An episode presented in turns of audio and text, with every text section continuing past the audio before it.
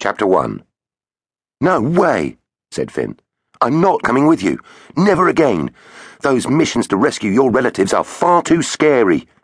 His voice echoed round the tiny metal cubicle. Scary, scary, scary.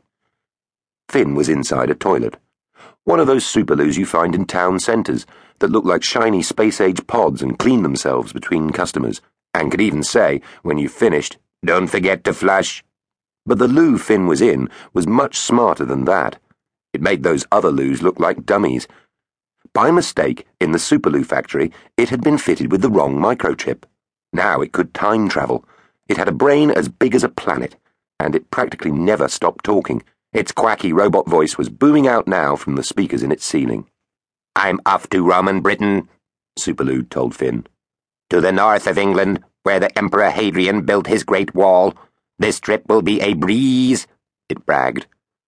My giant computer brain has it all planned out to the last detail. There's practically no risk.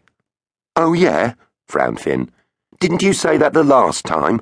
When I was nearly killed by a crazy ancient Egyptian priest? Superloo poo pooed that idea. Cha! it said scornfully. You were never really in danger. Anyway, this time we won't hang around. We'll just whiz there, grab the two toilets, then whiz back. Easy peasy. Two toilets? said Finn. He could have bitten off his tongue. He hadn't meant to show any interest. Yes, crowed Superloo. Isn't it fabulous? I can save two ancient toilet relatives at the same time.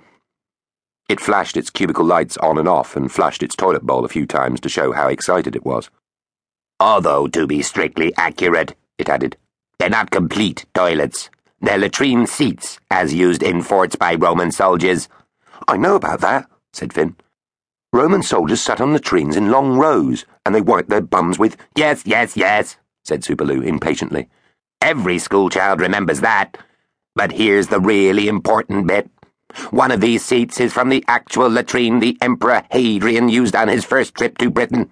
But it's even more thrilling than that. It's the latrine he was sitting on when he had his big idea. What big idea? Finn just couldn't help asking. The idea of building Hadrian's Wall, of course. The story goes he was staying at the fort in Vindolanda back in AD 123. Now, Hadrian didn't stand on ceremony. He liked to share a laugh and a joke with the common soldiers. So,